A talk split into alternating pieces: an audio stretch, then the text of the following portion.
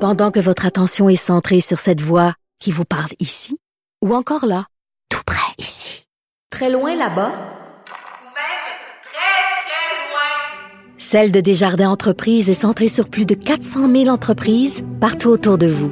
Depuis plus de 120 ans, nos équipes dédiées accompagnent les entrepreneurs d'ici à chaque étape pour qu'ils puissent rester centrés sur ce qui compte, la croissance de leur entreprise.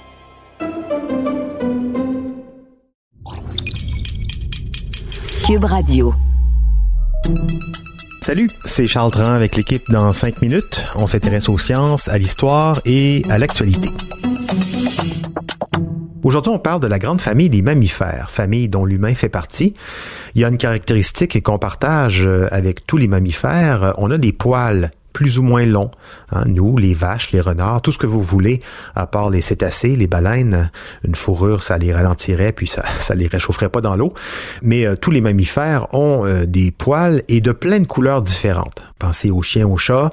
On trouve euh, des mammifères à poils blancs, noirs, bruns, orange, les orang-outans, les renards, jaunes même, les girafes.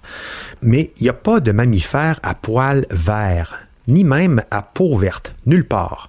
En tout cas, on n'en a trouvé jusqu'ici aucun. Pourquoi? Pourquoi aucun humain ne peut avoir de cheveux naturellement verts sans se faire teindre?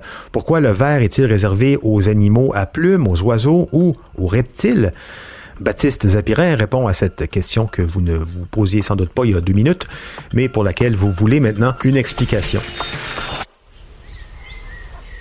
Les poils sont la clé du mystère. Nos poils, et euh, quand je dis nos, je parle non seulement de vous et moi, mais de tous les mammifères, et quand je dis poils, j'inclus aussi les cheveux, donc c'est un nos poils très inclusif, nos poils donc contiennent des pigments. Et ce sont ces pigments qui dictent les couleurs possibles. Leur présence et leur dose dépendent des individus. Les eumélanines produisent des couleurs sombres. Alors si vous avez plein de mélanine brune, vos poils sont bruns. S'il y en a peu, vos poils sont blonds. Plein de mélanine noire, poils noirs, peu de mélanine noire, poils blancs.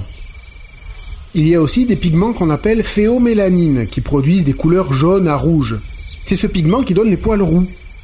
Mais grand malheur, on n'a pas de pigment qui produit du poil vert, et c'est très triste. Vous me direz, les reptiles et les oiseaux non plus, ils n'ont pas de pigment qui produit du vert. Ils ont quand même des écailles vertes ou des plumes vertes. Oui, mais eux, les chanceux, ils ont des pigments jaunes les caroténoïdes. Ces pigments jaunes se combinent à l'effet Tyndall, un phénomène optique qui fait que la lumière se disperse sur les particules de matière et en fonction de la fréquence des ondes de la lumière, ça donne du bleu. Alors c'est compliqué, mais au final, le jaune du pigment plus le bleu de la lumière, ça donne du vert à nos yeux. La couleur peut même changer un peu en fonction des arrangements dans les plumes ou la peau, puisque ça reflète la lumière différemment, et euh, ça permet aux animaux qui peuvent faire ça de se camoufler, de se fondre dans le décor. Alors les reptiles et les oiseaux, ils se débrouillent comme ça, mais il y a des animaux dont la peau contient directement un pigment vert, la chlorophylle. Les limaces de mer par exemple. Elysia chlorotica. Elles ont une peau verte parce qu'elles se nourrissent d'algues qui contiennent de la chlorophylle. Et cette chlorophylle, elle ne l'élimine pas, ces limaces. Elle la garde dans le corps. Résultat, peau verte. Et là encore, nous autres pauvres mammifères, on ne rivalise pas. On aura beau manger toutes les algues qu'on voudra, on sait pas faire ça. Notre corps, il métabolise la chlorophylle. Il l'élimine, et donc impossible de la garder dans notre peau, et pas de peau verte pour nous. Quel dommage. En fait, pour être complet, il y en a bien un mammifère que l'on peut voir parfois avec, euh, pas la peau, mais un pelage vert c'est le paresseux. Alors comment ça se fait? Eh bien les paresseux ont des poils spéciaux, des poils pleins de rainures qui ramassent les débris qui traînent dans leur environnement. Et dans la forêt tropicale sud-américaine, chaude et humide, où ils vivent, les paresseux se retrouvent avec plein d'algues et de champignons dans les poils. Et ça, ben, ça les fait paraître verts. Et c'est d'ailleurs bien pratique pour un paresseux pour se camoufler et éviter les prédateurs sans se fatiguer à bouger. La leçon à retenir pour nous, c'est que malheureusement, si on veut des poils verts, il va falloir qu'on se rapproche de la situation du paresseux.